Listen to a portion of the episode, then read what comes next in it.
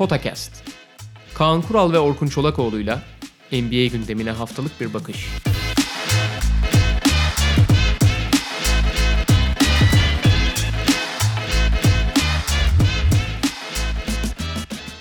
Merhaba Potakest'e hoş geldiniz. Kaan Kural'la birlikte bugün sezonun üçte birlik bölümünü geride bırakmışken bir gelenektir.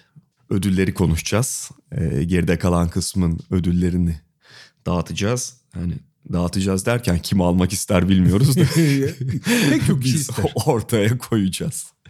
Ve e, tabii takas dönemi diyebiliriz NBA'de. Yani e, henüz takas dönemi açık. Ancak yazın kontrat yapanlar takas edilebilir hale geldiği için bu dönemde biraz daha hareketleniyor piyasa. E zaten e, Şubat 6'ya da bir buçuk ay kala yavaş yavaş takımların yeri de belli oldukça daha hamle yapabilecek duruma geliyor takımlar ve hamle daha gözüne kestirdikleri hamleler oluyor. Dolayısıyla bu konuyla ilgili gündem de hareketleniyor. Onu da konuşacağız ama e, ödüllerle başlayalım Kaan abi. Şimdi önce şunu ortaya koymak gerekiyor. Yani dediğimiz gibi hani üçte birlik bölüm. E, kimileri için çeyreklik bölüm. NBA'de hep e, bu ödüllerin, bu tip şeylerin konuşulduğu dönemlerdir.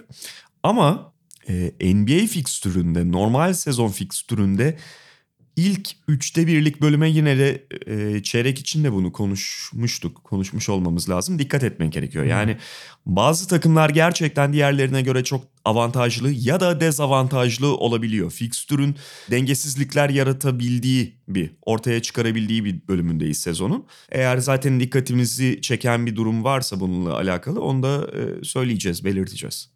Artı e, yani biz üçte bir işte üçte ikisinde de konuşuruz.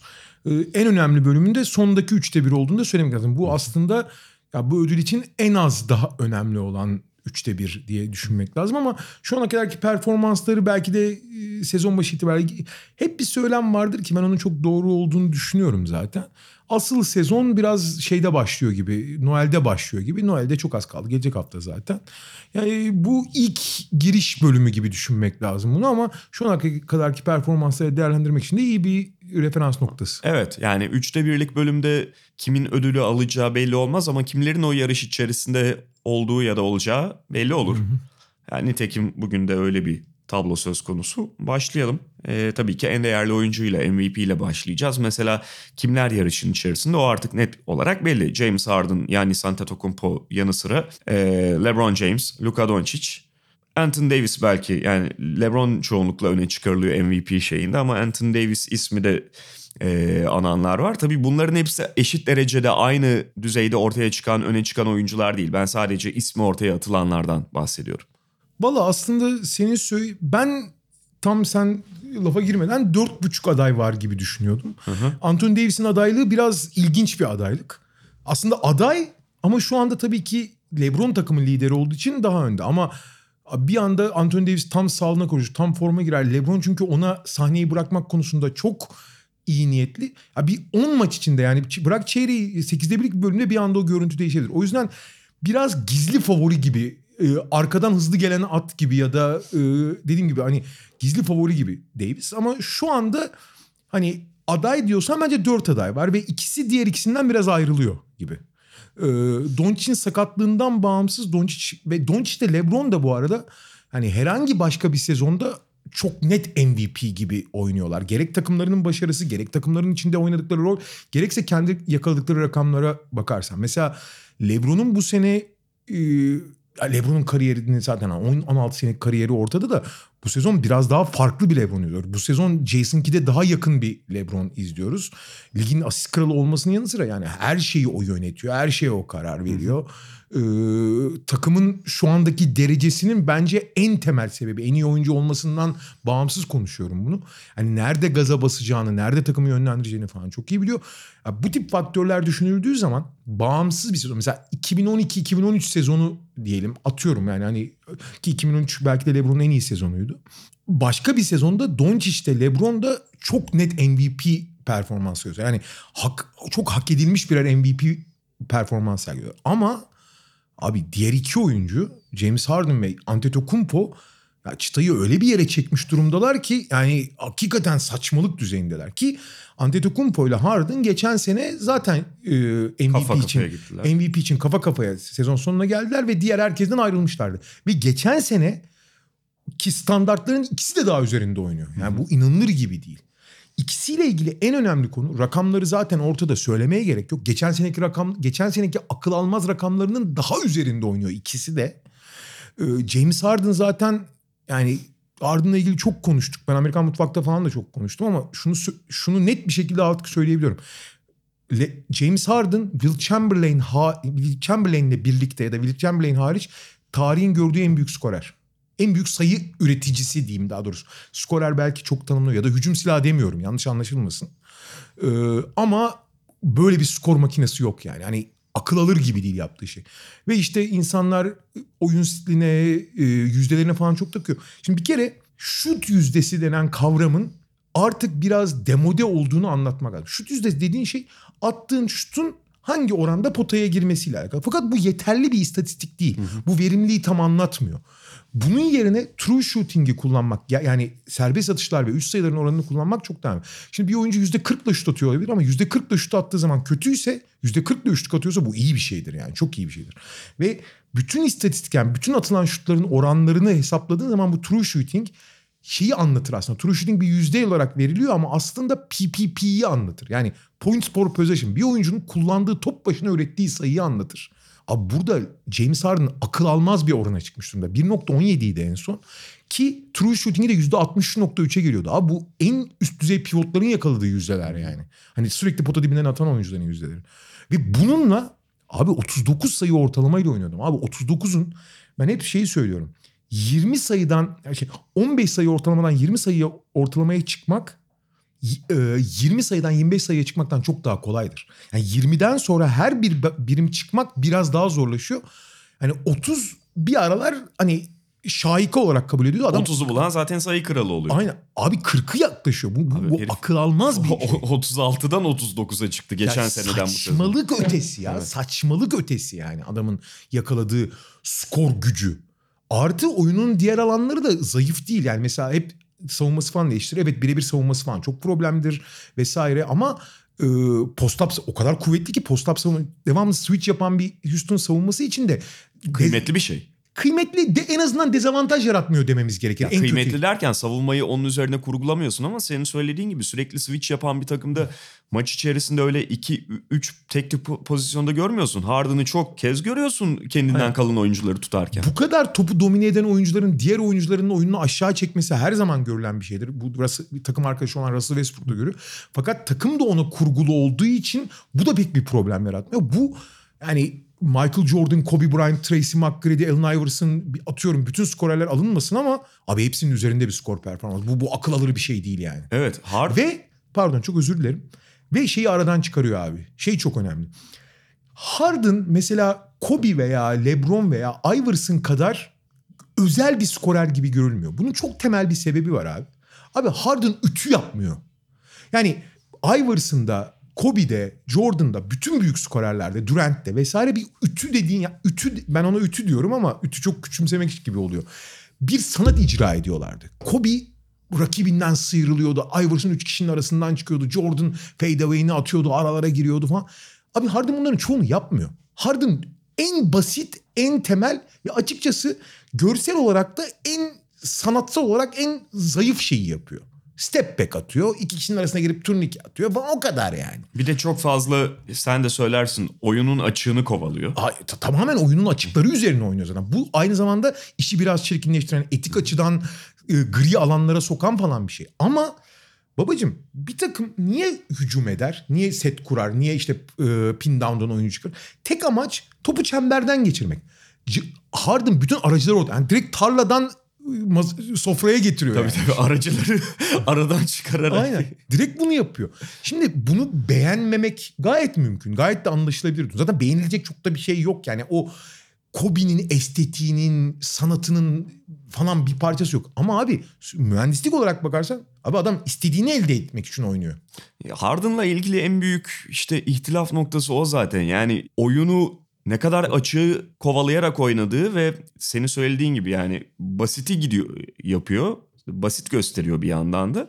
Ve bunun bu durum bazı insanlarda bir tatminsizlik ortaya çıkarıyor. Kesinlikle. Yani hepsi birleşiyor. İşte bir taraftan ya bugün savunma yapılmıyor diye bakılıyor Harden'a. Bir taraftan Allah kahretsin her pozisyonda faal çalınıyor. Böyle bir şey olmaz diye bakılıyor. Ee, bir taraftan bu kadar fazla top kullanır mı bir oyuncu diye bakanlar Aynen. var. Bunların hepsini kombolayıp Harden'la ilgili bir antipati geliştiren ve Harden'ın tırnak içinde söylüyorum o kadar da büyük bir skorer olmadığını iddia edenler var. Ama şuraya geliyoruz. Biraz önce sen bahsettin. Şimdi burada bir e, estetik değerlendirme falan yapılmıyor. Burada Bu konuş- patinaj değil abi. Burada konuşmamız gereken şey matematik. Matematik evet sıkıcı bir derstir. Sıkıcı olabilir ama konuşmamız gereken şey matematik. Ve Harden matematikte üstün geliyor. Aynen öyle. Ben de mesela James Harden'ın maçları itiraf edeyim. James Harden'ın maçlarını anlatmaktan ya da izlemekten çoğu zaman keyif almayabiliyorum. Mesela Houston maçlarının gerçekten hep söylüyoruz ya rakip için de zor. Kendi şeyimden örnek vereyim mesleğimden. Anlatıcı için zor bir tarafı var. Çünkü anlatıcılık belli bir ritim e, ezberi gerektirir. Bütün o ritmini bozuyor senin de. Duruyorsun duruyorsun bekliyorsun bekliyorsun. Harden bir işte şut daha falan gibi Kaçırdı, Ke- kendi attı. kendi şeyinde temposunda farklı bir şey oynuyor Houston ve Harden. Abi bütün bunlar fark e, başka bir tarafta. Ben ayrıca bu Harden'ın kabahati değil ama Houston'ın bu oyunla gerçekten arzuladığı düzey baş- başarıyı yakalayamayacağını da düşünüyorum. Bu da ayrı bir konu. Tabii ki. Playoff'ta performansın düştüğü de ayrı bir konu. Evet, savunmaların, e, rakiplerin daha fazla önlem geliştirebildiği bir yapı içerisinde oynadıkları falan bunlara hiçbir şey yok. Bizim bahsettiğimiz bir normal sezon matematiği. Aynen öyle. Aynen öyle. Orada da Antetokounmpo ile kafa kafaya kalıyor. Ha şimdi Bir tek şeyi söyleyeceğim abi Harden'la ilgili Antetokounmpo'ya geçmeden. Abi Harden bir deha abi. Çünkü çok zor bir şeyi çok kolaylaştırmak dehanın en büyük belirtisidir.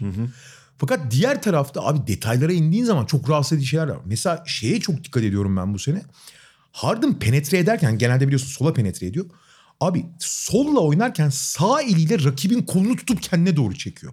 Bu dünyanın en pis numaralarından biri abi. O karmaşa içinde kolunu tutup kendine dolayı o çarpışmadan dolayı Harden aslında hileyi yapmasına rağmen foul'ü almayı falan başarıyor. Bu tip bütün trükleri kullanıyor zaten. Evet. Ha ama abi bu Harden'ın ahlaksızlık çizgisini aştığını gösterebilir ama bu efektif olduğu gerçeğini değiştirmiyor yani. Abi zaten şöyle bir şey de var. Ee, demin biraz belki kısa geçtim. Harden'ın ben de hakem e, yönetimlerinden ya da şu anki NBA düzenindeki açıklardan çok faydalandığını düşünüyorum. Bu ayrı bir konu. Tabii tabii hayır. Ben de çok düşünüyorum. Yani bir imkan olsa ve robot yönetiyor olsa maçları. E, Harden'ın avantaj sağladığı şeyler çok gri şeyler senin de söylediğin gibi. Belki bir robotun bile burada e, yönetmesi kolay değil de diyelim ki işte öyle bir ütopya ortaya koyuyor. Robot yönetiyor. Çok çok fay- e, şey yaşar. Dezavantaj aynen yaşar. aynen sıkıntı öyle. yaşar. Ama bunların hepsi işte başka bir tarafa konulması Doğru, gereken doğru, şeyler. doğru. Matematik konuşuyoruz çünkü burada. Antetokounmpo'ya geçerken iki şey söyleyeceğim abi. Antetokounmpo ve Harden'ın nasıl bir sezon geçirdiğini şu iki şey çok iyi anlatıyor. Harden için abi Harden bu sene defalarca orta sahada ikili sıkıştırma gördü abi. Abicim orta sahada ikili sıkıştırma diyorum. Hani takım, rakip takım Harden'dan top çıksın da geri kalanlar 4'e 3 oynasın lanet olsuna gelmiş durumda. Evet. Bir Antetokounmpo özeline geçerken de şuradan başlayacağım sana öyle vereceğim lafı. Abi Antetokounmpo için e, bu arada ha yeri gelmişken şey diyeyim. Bu arada e, Harden'ın biliyorsun Reddit'teki falan gizli lakabı Hitler. Hitler diye basıyor. Yani basketbolu öldüren adam. soykırıma uğratan adam. E, genelde Reddit'te ya da başka yerlerdeki şey tartışmaları da oley bugün Antetokounmpo'yu 30 dakikanın üzerinde sahada tuttuk. Abi Antetokounmpo'nun performansı da öyle bir performans ki adamın 30 dakika oynamasına gerek kalmıyor yani. Aynen ve bu Antetokounmpo'nun önündeki en büyük engel aslında. doğru belki. doğru. Buna- Rakamlarını da hatta çarpıtan bir engel. Antetokounmpo yani kendi en büyük aktörü olduğu Milwaukee'nin dominantlığından bu geçen sene de söz konusuydu. Bu sene en azından şu üçte birlik bölümde daha da fazla söz konusu. Kendi ana aktörü olduğu dominantlıktan bir taraftan da zarar görüyor MVP yarışında. Çünkü herkes Milwaukee'nin durumuna dönüp baktığında ya bunlar zaten rahat rahat kazanıyor diye bakıyorlar. Ve Antetokounmpo'nun istatistikleri her ne kadar göz alıcı olsa da biraz şey izlenim var. Yani Milwaukee idmanımsı maçlar yapıyor. Antetokounmpo da orada koşuyor, oynuyor. Çayırda salmışlar çocuğu. Smaçlar vuruyor. Ee, reboundlar alıyor, sayılar atıyor, yüzdeli atıyor falan. Ama Antetokounmpo İkinci ligde yapıyormuş gibi bir izlenim yaratıyor değil mi? Biraz öyle. Biraz Hı hı. öyle. Yani kaba bakışlı. Ama Hı. işte yine bu matematik tarafına gitmemiz gerekiyor biraz. Aynen. O nasıl James Harden'ın yüzdesini değil TS'ini inceliyorsak Antetokounmpo'nun da eğer rakamsal olarak bakacaksak per 36 yani 30 yaptığı de, şeyi istatistikleri 36 dakikaya vurmamız lazım aslında. Ve Antetokounmpo işte sonuçta bu dominasyonun en büyük sebebi. Aynen öyle. Ve biraz önce altın çizdiğin gibi çok etkileyici bir şey var. Antetokounmpo geçen sezonki düzeyinden yukarıya çıktı. Ki, inanılır gibi değil. Ee, benim mesela en başta onu söyleyeyim. En çok etkilendiğim konu ciddi anlamda 3 sayılıklarını geliştirmesi. Ben itiraf edeyim sezon başında Antetokounmpo'nun o 3 sayı denemelerini bir fantezi olarak görüyor ve Milwaukee'yi de bu konuda eleştiriyordum biliyorsun yani. aynen aynen Ee, aynı şeyi bir oyun ezberi doğrultusunda herkese de bu kadar üçlük attırmak iyi bir şey değil diye bakıyordum. Robin Lopez geliyor transition'da köşe üçlüğü atıyor. Antetokounmpo geliyor biraz savunma sıkışıksa hücum saatinde 14 saniye varken üçlük atıyor. Buna ben karşıydım ama üçlüyü geliştirdi. Yani yüzde işte geçen sene kaçtı abi hatırlıyor musun? İşte 20 küsürdü şimdi 32 20'lerdeydi. atıyor. Atıyorum 23'ten 26'ya çıkarmadı. 33'lere falan getirdi. 1.1.5'larda falan atıyor. Yani tabii ki şey tırnak içi şutör olmuş değil Antetokounmpo. Ama oradaki gelişim çok baba bir gelişim Antetokounmpo Ve için. onun oyununa inanılmaz büyük bir sıçrama yarattıran Evet. bir gelişim aynı zamanda. Onun savunulmasını çok daha zorlaştıran ve bütün açıları değiştiren bir gelişim o. Yani bunun yanında açıkçası önümde istatistik yok ama daha fazla post-up oynadığını görüyorum. Oyununun her yönünün daha fazla keskinleştirdi. Geçen seneden çok büyük dersler çıkardığı çok ortada abi. Milwaukee savunması yine çok iyi. Şu, e, yani bugün itibariyle en iyi savunma verimlilik anlamında diyorum. Verimlilik istatistiğinde en iyi savunma olması gerekiyor. Antetokounmpo o savunmanın etrafında kurulduğu adam. Her ne kadar Brook Lopez'in uzunluğunun falan da çok büyük etkisi olsa da. E, ve herifin her istatistiği daha iyi yani. Bak rebound daha iyi. Sayı yukarıya Serbest gitti. atış dışında her şey müke- inanılmaz. Sadece galiba çok ufak bir oranda şut yüzdesi indi. Emin değilim. Şey o da daha fazla üçlük denediği için ve serbest atışları indi. Yani şu anda geçen seneyle kıyaslanıp da biraz gerileyen dediğin tek şey serbest atış abi. Yani çok acayip düzeyde ve şöyle söyleyeyim ben dediğim gibi yani Harden konusunda o çok daha fazla matematik odaklı bakmak gerektiğini düşünüyorum ama Harden bir- çok büyük per- performans gösteriyor. Antetokounmpo'yu yarım adım önüne koyuyorum. Valla ben geçen seneki performanslarla yarım adım Harden'ı koydum. Bu sene ben de Antetokounmpo'yu yarım adım öyle. Çünkü burada senin söylediğin her şey geçerli. Sadece bir iki noktanın daha altını çizmek için söylüyorum. Birincisi Milwaukee'nin yaptığı her şeyin merkezinde hem hücum, he, hücumda biliyorsun ikinci sıradaydılar, savunmada birinci sırada. Hem hücum hem savunmada her şeyin temelinde Antetokounmpo var abi. Bir kere bu başlı başına rakamları olağanüstü ayrı konu. Rakamlardan bağımsız olağanüstü bir temel. LeBron nasıl Lakers'ın yaptığı her şeyin temelinde diyorsak bu iki taraflı da aynı şey. Evet. Hücumu söyledik zaten. Hani hücumu söylemedik. Abi savunmada da şöyle bir şey var.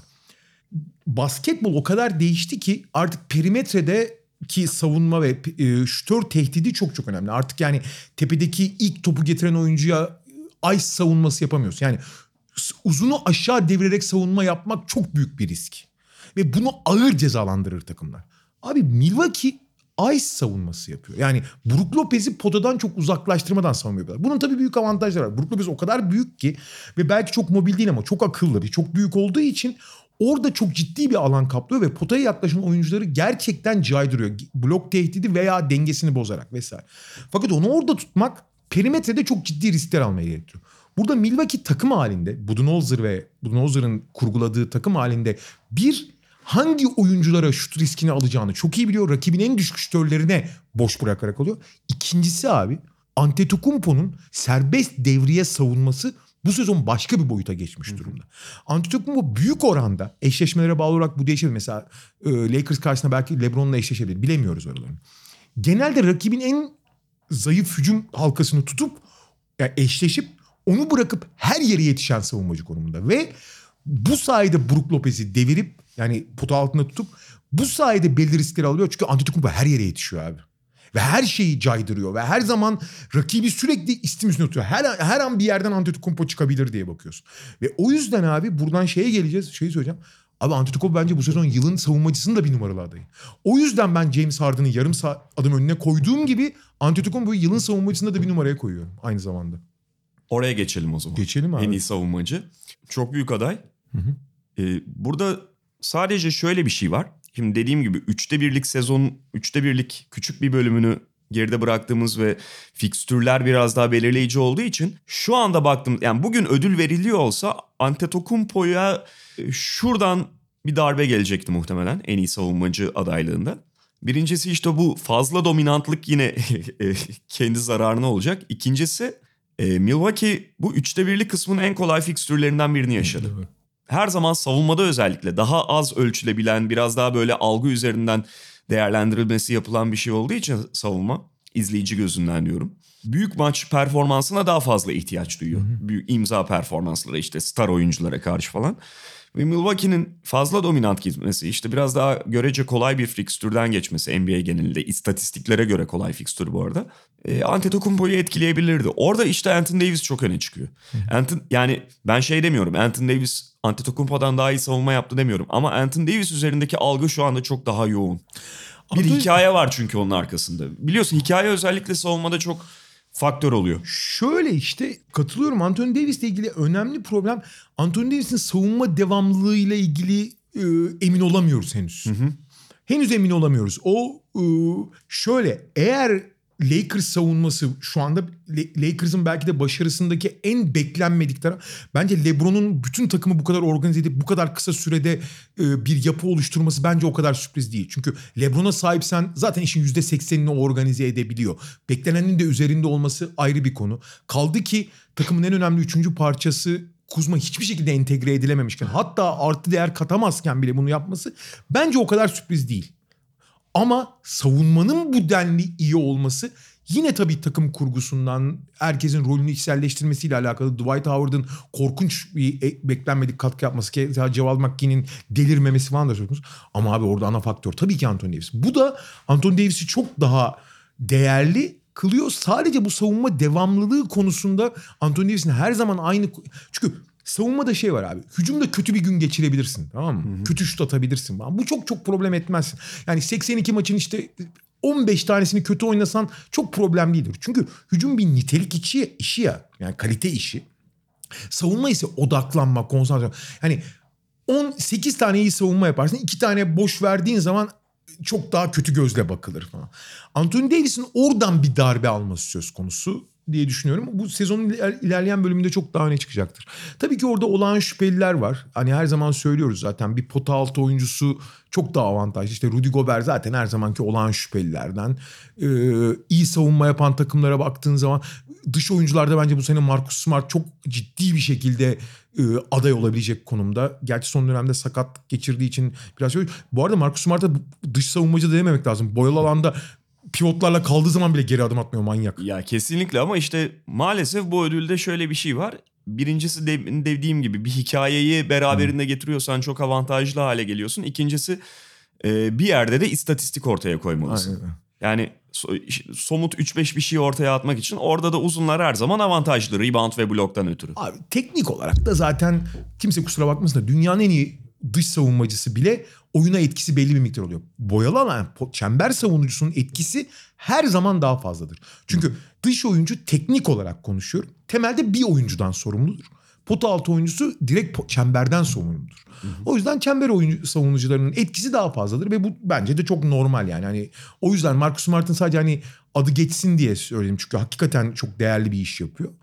Ama e, çember savunucular arasında da Anthony Davis ve doğal olarak Rudy Gobert. Çünkü Utah ge- geçen seneden savunma malzemesini biraz kaybetmesine rağmen savunma seviyesi çok çok da düşmediği için bence Gobert'in değeri hala çok yüksek. İki, son iki senedir zaten yılın savunmacısı. O her zaman orada olacaktır.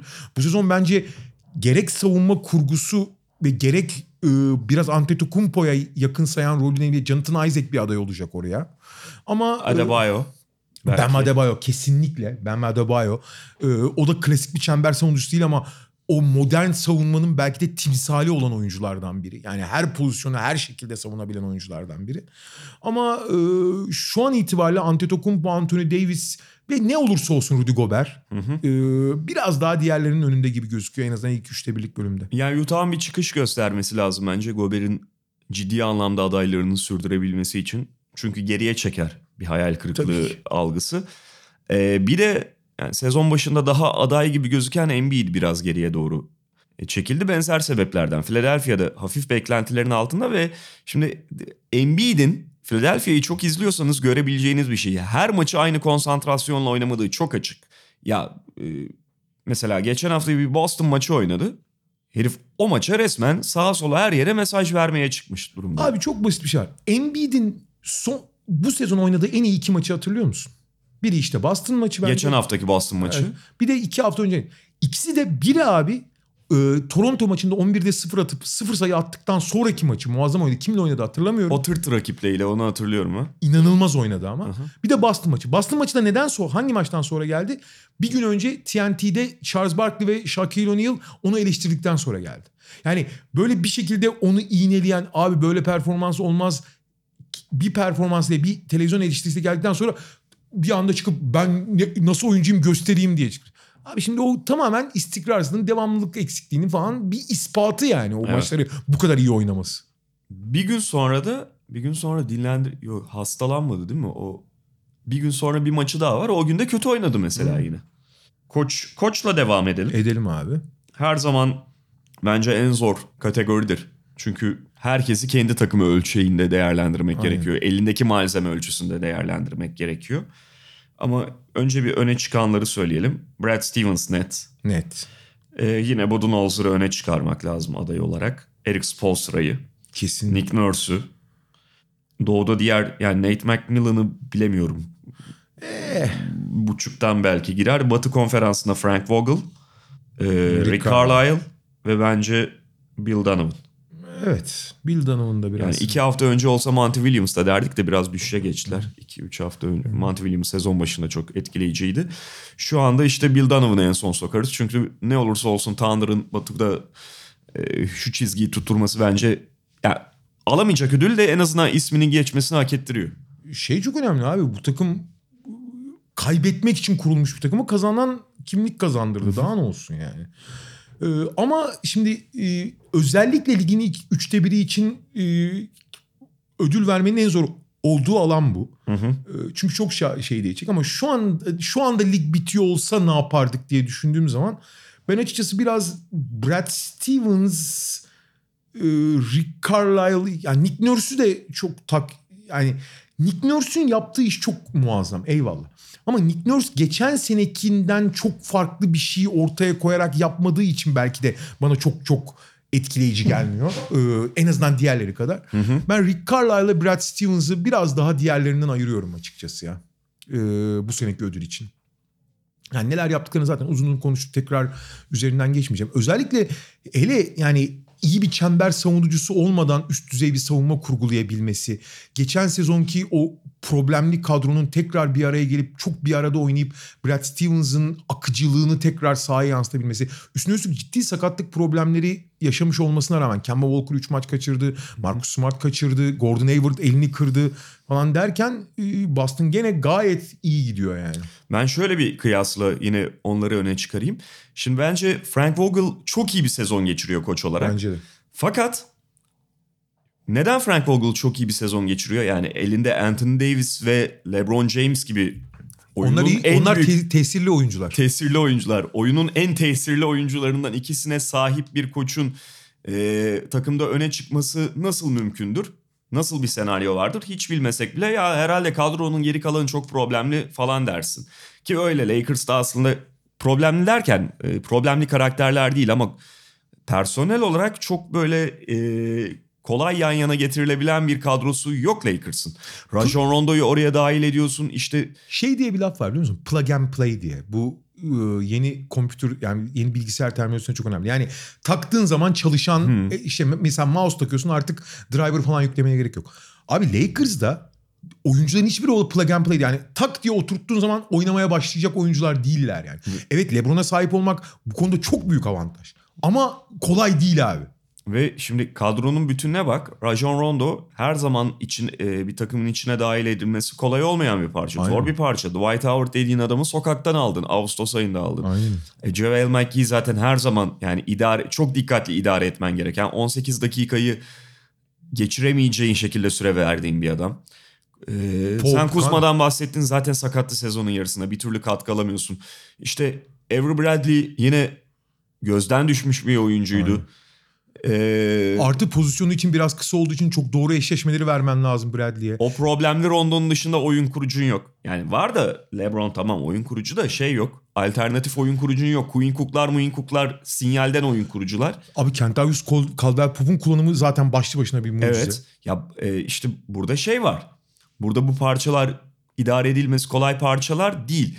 Buradan şuraya geleceğim. Şimdi evet değil ama en azından elinde Anthony Davis, LeBron gibi çok büyük bir avantaj var. Frank Vogel'ın yaptığı iş bence gerçekten büyük iş. Ama Rick Carlisle'ın ki mesela tam jonglörlük. Ya da Boston Celtics'te Brad Stevens'ın ki. Bir kere Celtics çok fazla sakatlık problemi yaşadı. Sezon başından beri Hayward gitti.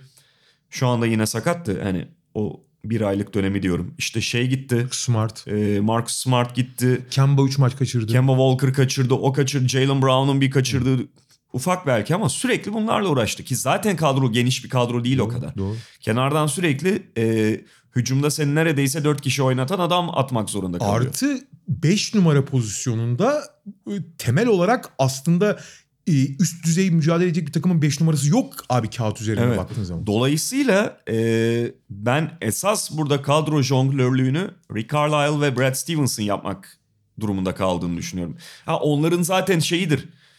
İhtisas alanı. Yani en sevdikleri şey. Onlar var ya o jonglörlükten koç ritmi buluyorlar. Abi İstiyordur yani. Rick Carlisle'ın şeyi bu e, kimlik kartı bu ya her şey yani. Evet.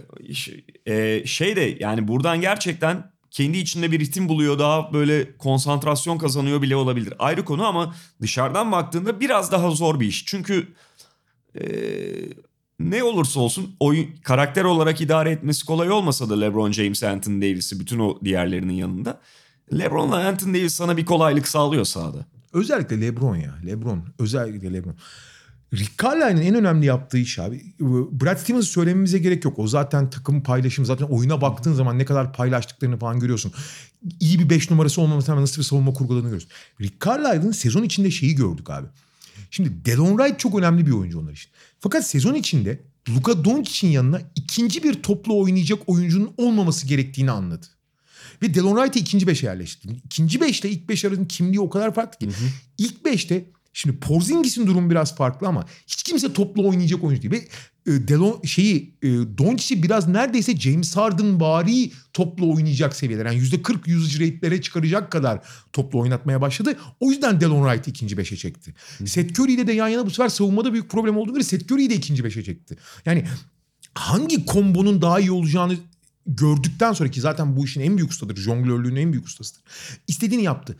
Porzingis'e de hiç istemediği, sevmediği bir rolü bir miktarda olsa kabul ettirmeyi başardı sezon içinde.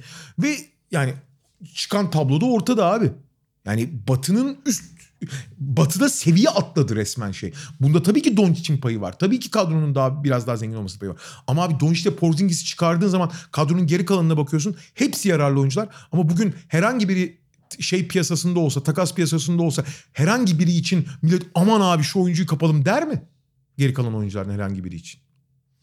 Belki Spolstra aralarına dahil Hah. edilebilir. Yani İşte çünkü aynen onunki de kolay bir kadro değil. Hafif bir fikstür avantajı vardı Miami'nin daha erken bölümde ama yani kadro olarak onu da bu kadar Dallas'ın ve Celtics'in e, yaşadığı problemlerden bahsetmişken Miami'nin kadro zorluklarından bahsetmemek olmaz. Aynen öyle.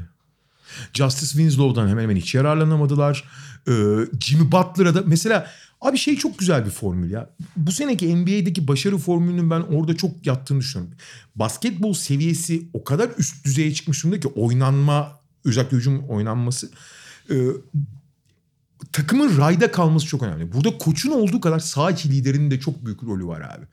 Boston bunlardan biraz hafif ayrılıyor çünkü Boston'da e, bir kolektif şey var ama mesela Frank Vogel'ın LeBron'a sahip olması, Rick Carlisle'ın Doncic'e sahip olması, Eric Spoelstra'nın da bunu daha önce yapabildiğinin çok işareti olmayan Jimmy Butler'ı bu role soyunuyor. Jimmy Butler'ı bu sene baktığında mesela herkes çok övüyor değil mi? Müthiş sezon geçiriyor. Abi Jimmy Butler bu sezon iyi şut atmıyor mesela. Evet. Anlatabiliyor muyum? Ama abi ondan da bir çeşit Jason Kidd bir çeşit LeBron yaratmayı başardı. Şu anda LeBron'un aldığı rolü almış durumda Jimmy Butler. Herkesin doğru yerde topla buluşmasını sağlıyor. Şey yapıyor. Hani takımı rayda tutuyor takımı. Hep doğru tercihleri falan zorluyor. Tabii ki maçın sonunda sorumluluk falan alıyor da bu işte Kendrick Nunn, Duncan Robinson, e, genelden gelen Chris Silva işte ilk defa bu kadar büyük bir role soyunan Bam Adebayo gibi isimlerin de rahat etmesini Jim Butler'ın varlığı sağlıyor abi orada. Evet. E, Ama Spoelstra'nın da çok büyük iş yaptığı kesin. Bence açıkçası yani Stevens ve e, Rick Carlisle'ın hemen arkasına Spoelstra'yı yazarım ben. Ben çok ufak farklı yani burada bir birinci seçeceksek Brad Stevens diyeceğim. Çok ufak farklı yani dediğim gibi sezonun üçte birinde e, çok bulanık görüntüler de olabiliyor. E, ama işte 18-7 biraz daha sakatlıklar söz konusu oldu. Valla ben de Stevens diyeceğim. O da diğer takımların lider avantajına sahip olmaması onu onun başarısını bence biraz daha öne çıkardığı için. Altıncı adam Buradan şeye gidelim istiyorsan. En çok gelişme kaydını çünkü tam Bam Adebayo demişken. olur. E, tabii favorilerden biri Bam Adebayo. Ya bu kazanan bir takım içerisinde bu gelişimi göstermesi e, tabii ki artan süresinin de etkisi var ama bu sadece bir artan süre gelişimi değil ve e, ligin iyi takımlarından birinin içerisinde o gelişimi göstermesi bence etkileyici. Mesela şöyle bir kıyas yapayım. Brandon Ingram da etkileyici gelişim gösterdi ama New Orleans öyle bir durumda ki e, ne olursa olsun ister istemez istatistikleri üzerinde, onun gelişimi üzerinde bir böyle e, önemsizmiş gibi algısı oluşuyor. Biraz boş boş istatistik yapıyormuş. Evet. Halbuki adamın oyunu gelişmiş durumda. Kesin. İzlediğinde görüyorsun. Ben Adebayo bunu kazanan bir takımda yapıyor. Ingram e, net bir şekilde hani onun için lige girerken yapılan projeksiyon işte Kevin Durant Light projeksiyonunu bence çok karşı. Şu anda gerçekten Kevin Durant Light gibi oynuyor yani. Ee, ama Bam Adebayo'nun ki özellikle hem kazanan bir takımda yapması hem de abi o kadar çok alanda bir gelişim göstermiş durumda ki ligin en iyi çember savunucularından biri. En iyi bir pozisyon. Fakat 5 pozisyonu birden savunabiliyor. Hücumda çok ciddi bir pas istasyonu e, beklenenin üzerinde bir katkı yapan ve Doğu'nun zirvesine oynayan bir takımın en önemli ikinci oyuncusu konumunda abi. Yani çıktığı basamaklar 1-2 değil ki abi. 3-4 basamak ve 3-4 değişik alanda. Yani sadece çok iyi bir se- e, çember savunucusu olarak öne çıkmadı. Ya da sadece çok iyi bir pas situasyonu olarak öne çıkmadı. Veya sadece bir komple savunmacı olarak öne çıkmadı. Abi hepsi bir arada çıktı. Artı ciddi bir skor potansiyeli olan, olabileceğini de opsiyonu Evet. olabileceğini de gösterdi. Yani her alanda çıkış yakaladı.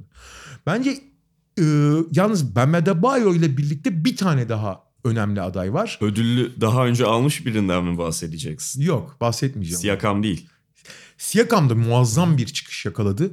Ee, ki bence o da ciddi adaydır. Ama Siakam'la Brandon Ingram'ı bir adım aşağıya koyuyorum abi. En tepeye ben hala Bam Adebayo'yu koysam da orada çok ilginç bir isim. Belki de yılın en sürpriz ismi. Genelde ikinci yılındaki oyuncuları bu ödülde biraz handikaplı görüyorum. Çünkü doğal olarak ilk senesindeki adaptasyondan sonra önemli çıkış yakalaları mümkün ama bazı oyuncuların çıkışı da hani ha- hakikaten tarihsiz oluyor. Abi Devonte Graham ya. Abi Devonte Graham geçen sene tamamen bir detay oyuncuyken ve hatta bu ligde tutunup tutunmayacağı bir soru işaretiyken sezon başında da bu takımdaki rolü 9. 10. oyuncu gibi görülürken hele Terry Rozier, gel, Terry Rozier gelmişken takıma ikinci garda olacak mı diye düşünürken abi Devon şu anda NBA'de en fazla üçlük atan oyuncu kim? Hani herkes biliyor. James Harden o kadar çok atıyor ki zaten. Abi ikincide de Devonte Graham var ya. Bertans geçti mi? Geçti, geçti. 2 mi 3 mü? İki. İkidir. Devonte Evet. Graham iki abi. Bu arada Bertans da üç yani ne kadar tuhaf olduğunu gösterdi. Bertans 7'şer 7'şer attığı için. Ve abi e, iki maç önceydi galiba. Beş maçlık bir serisi var. Arada bir 12 maç var. Onun dışında hep 35 sayının üzerinde. Yani takımın ana skoreri konumuna da geldi bir anda. Hani sadece e, nokta şutörü değil. Ana skoreri ve ana top dağıtıcısı. E, 7-8 maçlık bir periyodu var. 32 sayı 7 asist ortalamayla oynuyordu bir ara. Şu anda da zaten 7.5 asist ortalaması var 19 sayı. Yani inanılır gibi değil e, çıkışı. Bir anda merkez oyuncu hatta ve hatta Charlotte için bunu söylemek çok kolay değil ama Charlotte'ın bir numaralı hücum silahı konumuna geldi bile diyebilirsin yani. Yalnız biliyorsun şey oldu son yani o özellikle bahsettiğin aradaki e, çok sayı ortalamasını yükselttiği periyottan sonra üzerindeki savunmaların onun üzerindeki dikkati Ha. ekstra arttı. Son 4 maçtır %20'lerle 16'larla falan Çünkü oynuyor. fiziksel olarak çok yetersiz abi. Evet. Normal normal. Çok normal. Ee, yani şu programı geçen hafta yapıyor olsaydık, şu konuyu geçen hafta işliyor olsaydık çok daha gönül rahatlığıyla belki Devonta Graham'ı öne çıkarırdık. Valla şu an itibariyle gene de yani ben işte evet son bölümde savunmaların dikkatinin artması onun aslında ya yaldızının dökülmesi demeyeceğim ama e, o çıkışın e, frenlenmesi ve aslında genel kapasitesinin o kadar da yüksekte olmadığını gösterebilir ama şu, bugün oy veriyor olsaydım ikinci sıraya ben hala Devonta Graham'ı yazardım onu söyleyeyim. Bu hani bundan sonra Brandon Ingram'ın ve e, Pascal. Siya- Pascal Siakam'ı. Adebayo'yu zaten bir numaraya Ha, yazıyorum tamam. da. Pascal Siakam ve e, Ingram'ın e, gelişim çizgisi ve eğrisi bence onun, onun üzerine koyacak gibi gözüküyor. Bence öyle. E, Bam Adebayo öyle diğer ikili arasında geçecek gibi ama şu anda oyu verseydik Devonta Graham'ın da hakkını verelim yani. Evet. Ya Siakam da gerçekten yani benim beklentimin üzerinde performans gösterdi mesela. Şey bir de abi bak gelişimin şimdi Devonta Graham'ın gelişimini kesinlikle alkışlıyoruz. Fakat abi sıfıra yakın ya da yani bir takımın 10.sü oyuncusu olmaktan All Star sınırına gelmek muazzam bir gelişim eyvallah. Ama abi All Star sınırından Süperstar sınırına gelmek çok daha zor bir gelişim. Siakam onu yaptı. Geçen sene Siakam All Star sınırındaydı. Bu sezon Süperstar sınırında abi. O Birinci acayip. oyuncusu takımın işte. Evet. Yani o takım Kyle Lowry yokken de Siakam sakatken de Siakam öne çıkan oyuncusuydu. Varken de yine ana taşıyıcı Siakam. Ve bunun yanında yine savunma görevlerini falan da yapıyor. Bu arada bi- birinci oyuncusu falan diyorsun ama birinci oyuncuları da ayırmak lazım. Devonta Graham'la da birinci oyuncusu diyebilirsin ama abi süperstar sınırı ya. Bu, bu acayip bir şey yani. Ya, bir de sonuçta hangi takımın birincisi oyuncu birinci oyuncusu olduğun da önemli bir konu. Toronto hala ligin eli yüzü düzgün takımlarından biri. Ee, ne diyorduk demin? Altıncı adam. Geriye zaten 6. adamda şey kaldı. Ee, çaylak, Çaylak. kaldı. En Tamam, az. Altıncı adamı konuşalım. Valla Lou Williams özel ödülü dediğimiz ödül. Ama bu sezon abi şu ana kadarki performansla Lou Williams'ın ben çok hafif önüne koyduğum bir oyuncu var ya. Aynı takımda değil mi? Aynı takımda. Montrezl Harrell. Montrezl Harrell. Bence de çünkü bir kere daha istikrarlı. Ee, ve, Ve Lou Williams sezona çok iyi girmedi abi. Biraz tabii şimdi Lou Williams'ın önemli bir dezavantajı var. Paul George da Kawhi Leonard takıma gelince doğal olarak Lou Williams'ın çok iyi yaptığı bazı işlerden bir kısmı doğal olarak elinden gitti. Yani ama abi biz performansa ödül veriyoruz adamın şanssızlığına değil yani. ya işin ilginci Montrezl Harrell'ın en büyük çalıştırıcısı Lou Williams. Yani şey gibi bunun anahtarı kimdi? Lou Williams geliyor şimdi. Bunlar paket haline geliyor hocam. Ama çalıştırdım, çalıştırıp kurduktan sonra şey yapıyorsun. Ee, Harrell'ı salıyorsun ve kendi işini görüyor. Daha verimli görüyor. Ee, bence de Harrell daha öne çıkıyor. Ve işin ilginç yanı lige genel olarak baktığımda başka bir çok öne çıkan bir 6. adam da olmadı fazla ya benim baktığımda. Ee, evet şimdi hemen bir listeye bakayım istedim. Yani gözden kaçırdığımız var mı? Ben de daha önce düşününce pek aklıma gelmemişti. Şey tabii çok önemli oldu. Yani Spencer Dinwiddie sezonun şu ana kadarki Ha. bölümde 6. adamlıktan elendiği için çünkü ilk 5 oldu. Ee, orada aslında en büyük adaylardan biriydi ama Spencer Keza- Dinwiddie'yi dahil edemiyoruz. Keza Boston'daki sakatlıklar yüzünden kenardan gelecek oyuncu belli değil tam Aha. olarak. Yani mesela Gordon Hayward kenardan geliyor olsaydı da muazzam bir aday olur veya işte atıyorum Marcus Smart olsa da çok ciddi aday olurdu yani. Ya Derrick Rose da hani Ha Derrick Rose var doğru. 11-17 abi tamam da. Ama Derrick Rose'un hakkında vermek lazım. Hani Yo, çok hakkını verelim ama yani işte Harrell'ı öne çıkarırım sonuçta. Bence de. Kazanan bir takımda olmak e, her zaman ayırt edici olmamalı ama bu kadar fark varken de biraz diğerini öne çıkarmak gerekiyor. E, ve Çaylak. Ha, burada da herkes çok normal olarak e, ağız birliği şeklinde Zion Williamson diyordu ama adam oynayamayınca bir anda ve Ja Morant de çok iyi performans gösterince e, Morant öne çıktı. Ve e, draftta hani Zion Williamson oynayamadı senin söylediğin gibi. Jamorant öne çıktı ve bence Jamorant beklentilerin de üzerine de çıktı. Yani e, onun müthiş bir delici ve atlet olduğu biliniyordu ama şutu konusunda soru işaretleri ve biraz fizik olarak tam gelişmediği için NBA temposu, NBA yoğunluğunda zorlanabileceği düşünün. Tam tersine abi NBA için bile gü- güçlü bir atlet olduğu ve e, özellikle böyle bir genç takımda çok lider olabileceği gözüktü. Beklentileri de bu- bundan ötede Abi draftta 3-20 arası 3-15 arası seçilen oyuncuların hemen hemen hepsi hayal kırıklığı yarattı sezonun ilk 3 çeyreğiyle itibariyle. R.J. Barrett dahil buna ki R.J. Barrett sezona iyi girmiş gibiydi. Ama R.J. Barrett'lar, Garland'lar, Hunter'lar, Reddish'ler falan filan hakikaten beklentilerin altındalar. yani. Ee, genel draft projeksiyonunun çok haklı olduğu ortaya çıkıyor. Yani çok söyleniyordu. Zion Williamson'ın arkasında e, hadi 1-2 oyuncu daha ki o 1-2'nin bir tanesinin Morant olduğu çok belliydi. Onların arkasında çok büyük bir boşluk olacak e, deniyordu ve bu biraz haklı çıkmış gözüküyor şu anki durumda. Ama ne olursa olsun aralarından bir ya da iki tanesinin beklentilerin üzerinde iyi bir çizgi yakalaması her zaman mümkündür. Abi hiçbiri olmadı ya. Nickel Alexander Walker'ından e, Jack, Jackson Hayes iyi bir proje ama hala proje konumunda falan. Yani hakikaten şey bu arada 13'ten sonra bir iki tane ilginç isim var. İyi performans veren bir iki tane çaylak var ama hani e, etki yaratan çaylak dediğin zaman John Morant'in rakibi de yok gibi şu anda ya. Yok doğru.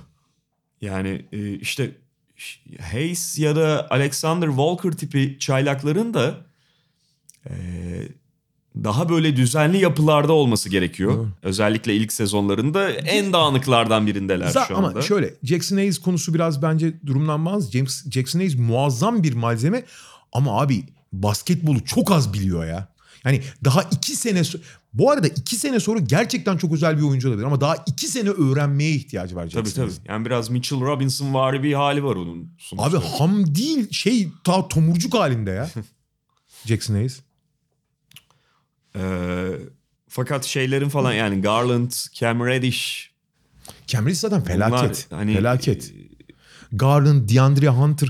DeAndre Hunter için biliyorsun Atlanta çok ciddi e, şey verdi ya karşılığında.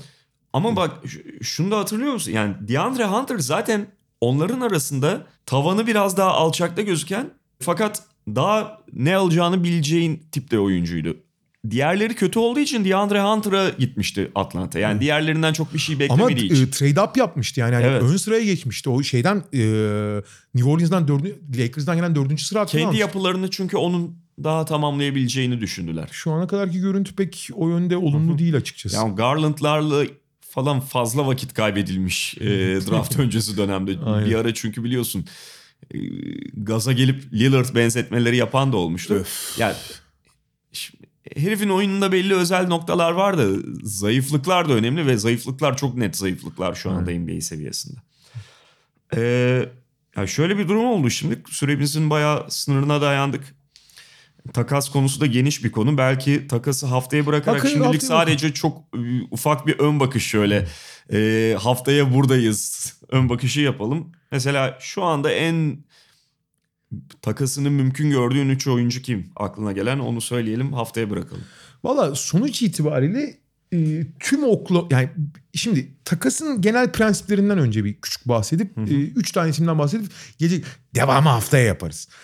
Abi takas özellikle çok çok uzun süredir benim yapıma uymayan bir yıldızım var. Senin yıldızınla değiştirelim takası çok çok çok nadir oluyor. Nitekim geçen sene mesela buna en yakın örnek belki Kawhi Demar DeRozan örneğidir ama bu tam öyle bu örneğin karşılığı değil. Ben buna bu en yakın örneği en son şeyde hatırlıyorum. Ee, Stephen Marbury, e, Francis, Steve Francis miydi o takası olanlar? Hayır şey e, Steve Francis'te Tracy McGrady olmuştu en son Orlando Houston arasında. Stefan Marbury New Jersey'ye gitmedi mi? Evet. E, Kim? Jason Kidd. Kit Kit ha işte o. Ya da işte Tracy McGrady, Steve Francis örnek ki Steve Francis o zaman düşük. Neyse önemli değil.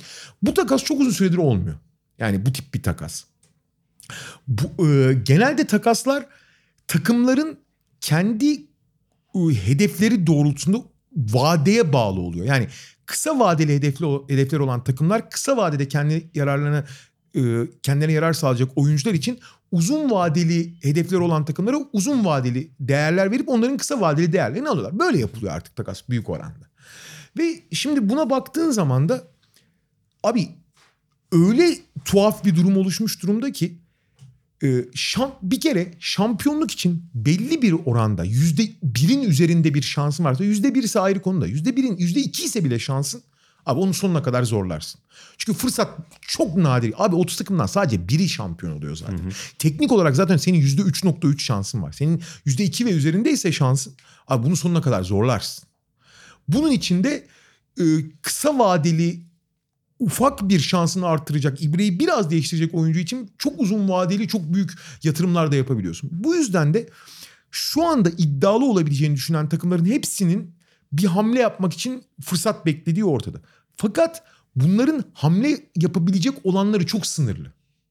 Yani mesela Lakers'ın hamle yapabilme ihtimali yok denecek kadar az. Yani rakip bir kere yüklü kontratı mesela e, ne diyorsun abi? Bir oyuncu şu anda çok değerli. Kevin Love örneği mesela. Kevin Love değerli bir takıma da katkı verebilir. Fakat yüklü bir kontratı var. Onun kontratını karşılayacak kontrat vermek de zor. Onun karşılığında Cleveland'ın istediği şeyleri vermek de zor. Lakers için, Clippers için veya başka bir takım için. Bu yüzden şu anki tabloda takas yapıp yapılabilecek ortam gerçekten çok zor. O yüzden ben bu takas döneminin beklenenden çok daha sakin geçmesini bekliyorum. Ama sana şu eki yapayım. Ee, takımları hareketlendirebilecek bir faktör. Önümüzdeki yazın free agent piyasası anlamında çok zengin olmaması takımların transfer için biraz daha gözünü yani kadrosuna takviye ihtiyacı hisseden takımların gözünü biraz daha takas piyasasına çevirmesine yol açtı. Madalyonun diğer tarafında da şu var ama bu aynı zamanda serbest oyuncu piyasasının belki de tarihin en zayıf serbest oyuncu piyasası olması takımların biten kontratı cazip görmemesine de sebep oluyor. Cazip olan şeylerden biri de biten kontrattı. Yani kısa va uzun vadeli düşünen takımlar ya da takımını zenginleşmek isteyen takımlar uzun vadeli bir kontrat verip kısa vadeli bir kontrat almak istiyorlardı. Abi o kısa vadeli yani biten kontratların ha, kontratı bitiyor bunu çok kolay takas edersin dediğin oyuncuların değeri çok azaldı. Biten kontratın değeri yok şu anda yani. Ama mesela yani bazı takımlar için biten kontrattan ziyade yanına eklenecek bir tane pick falan değerli yeterli olacaktır. Mesela şimdi Cleveland, Cleveland tarafından bakıyorum. Benim üçümün içerisinde Kevin Love vardır. Ben o sezonu kesinlikle tamamlamayacağını düşünüyorum Cleveland'da. Ama ta, işte takası çok zor abi Kevin Love. Ee, çaresiz takım varsa. Yani Kevin Love o kadar değerli bir oyuncu değil artık o Bence. kontratla. Ama Aynen. mesela Portland gibi bir çaresiz takım var. Aynen öyle. Ve biten kontrat falan Cleveland için çok değerli olmayabilir ama Cleveland'la Kevin Love evli, evliliği de o kadar net bitti ki artık yanına birinci tur bir tane attığın anda tamam zaten. Bence bu hatları belirledikten sonra en takasa yakın olduğunu düşündüğün 3 oyuncudan bahsedip gelecek haftaya bırakalım her Tamam şeyi. benim Kevin Love yani söylemiş oldum zaten bir tane. Ee, bir dakika. Senin çok Demin sevdiğin bir tane bulmuştum. senin çok sevdiğin bir camia var. Bir oyuncuyu bırakmak istemediği için çok sinirleniyorsun ona. Bu transferi ben bitiririm diye Lakers'a söylediğin söyleniyor. Hangisi ya? Andre Iguodala. Ha ha tamam ben şey Bu arada yani evet, şu anda Andre Iguodala yani takası. şu anda piyasadaki en herkesin merakla beklediği isim o. Bu arada takas için değil. Yani herkes Andre Iguodala'nı serbest bırak. Andre Iguodala bu arada Memphis'te ama kimsenin haberi var mı? Yok çünkü idmana bile çıkmıyor. kimse takas olsun istemiyor çünkü. Aynen. Serbest bırakılsın ve serbest piyasadan alalım istiyorlar ama Memphis'te çok haklı olarak ya kardeşim biz bunun karşında bir şey verdik. Bir şey istiyorsanız alın. Bir, iki tane ikinci tur hakkı istiyorlar en iyi. Kimse birinci tur hakkı vermez Andre Iguodala'ya. Ayrı konu şu anki ko- koşullarda. Ama şampiyonla oynayan her takım için çok ciddi bir parça olabilir. Başta Lakers tabii ki. Lakers'ın biraz daha fazla ihtiyacı var onların. Ee, bence şeyin de çok ihtiyacı var. Dallas'ın da çok ihtiyacı var. Eğer Dallas gerçekten iddialı olabileceğini düşünüyorsa Dallas'ın da çok ihtiyacı var. Clippers'ın o kadar yok mesela. Houston bence. çok istiyor. Houston çok istiyor. Houston'a ne kadar uyacağından emin değilim ama çok istiyorlar onlar. Yani daha doğrusu herkes ister abi Iguodala'yı. Ama daha iyi uyduğu daha az uyduğu takımlar var. Doğal olarak da e, herkes serbest bırakılmasını bekliyor. Ama Memphis'te haklı olarak ya kardeşim madem bu kadar şey istiyorsunuz karşında bari bir ikinci tur hakkı verin diyorlar. E, ama Iguodala'nın Memphis'te sezonu bitirme ihtimali yok denecek gibi bir şey. Bence takas da olacak yani bu kadar kişi istiyorsa mutlaka bir, bir ya da iki tane ikinci turu verecek hakkı, e, hakkı verecek olan takım çıkar. Ee, Steven Adams İşte onun da şeyleri çok zor ya. Kontrat çok yüklü. ama işte o yükün altına gire yani Ya mesela en ideal senaryo herkes söylüyor. zaten. Steve Adams sezona kötü başladıktan sonra şu anda iyi oynuyor. Abi Boston için ideal bir senaryo ama Boston'ın karşında ve karşılığını bulması çok zor. Üç takımlı bir takas olmak zorunda o. e, Valla ben Steven Adams ne diyorsun? Steven Adams, Kevin Love başka? Denver'dan biri. o birinin kim olduğunu bilmiyorum da. Yani Galinari. En, Gallinari en olur. yakın Evet. olan Galinari çünkü. En kolay takas edilebilecek ve en iyi uygun kontrat Galinari. Hadi, pardon Denver'dan biri diyorsun sen. Ben Denver'dan herhangi biri doğru. dışarıya. Abi Yani büyük Denver isim değil belki ama Denver'ın bir paket yapması zorunlu. Çünkü Malik Beasley'nin Montemoris'in ve Hernan Gomez'in kontrat uzatmaları gerekiyor. Onların hiçbirini uzatamayacaklar. Bizli'yi oynatmıyorlar zaten. Oyn- Bizli zaten isyan da çıkardı oynamadığı için. Kadro fazla geniş. Onun kesinlikle konsolide edilmesi lazım. Ben de De- Denver'ın iyi bir kesinlikle bir takas yapacağını ben de düşünüyorum. Ama oyuncu adayı olarak bir Galinari diyorum ben. Galinari kesinlikle en kolay takas edilebilecek ve her takıma çok kolay uyabilecek bir oyuncu. Ve çok takımın ihtiyacı olan bir rol. Galinari, Andrei Gadala ee, ve şey diyorum. Hmm, ben Malik Beasley'nin de sezonunu bitirmeyeceğini düşünüyorum. Buna gelecek hafta daha geniş geleceğiz. Geleceğiz. Şimdi Drew Holiday'leri falan sonra konuşuruz yani. Ki onun da Ee, piyasaya çıktığı ortaya çıktı. Evet. Ee, gelecek hafta tekrar buna daha detaylı takım takım dosya dosya Dosya dosya eğileceğiz. e, eğileceğiz. Bakalım bir haftada bir şey somut bir şey yaşanacak mı? Bugünlük bu kadar diyelim. Tekrar görüşmek üzere. Hoşçakalın. Hoşçakalın.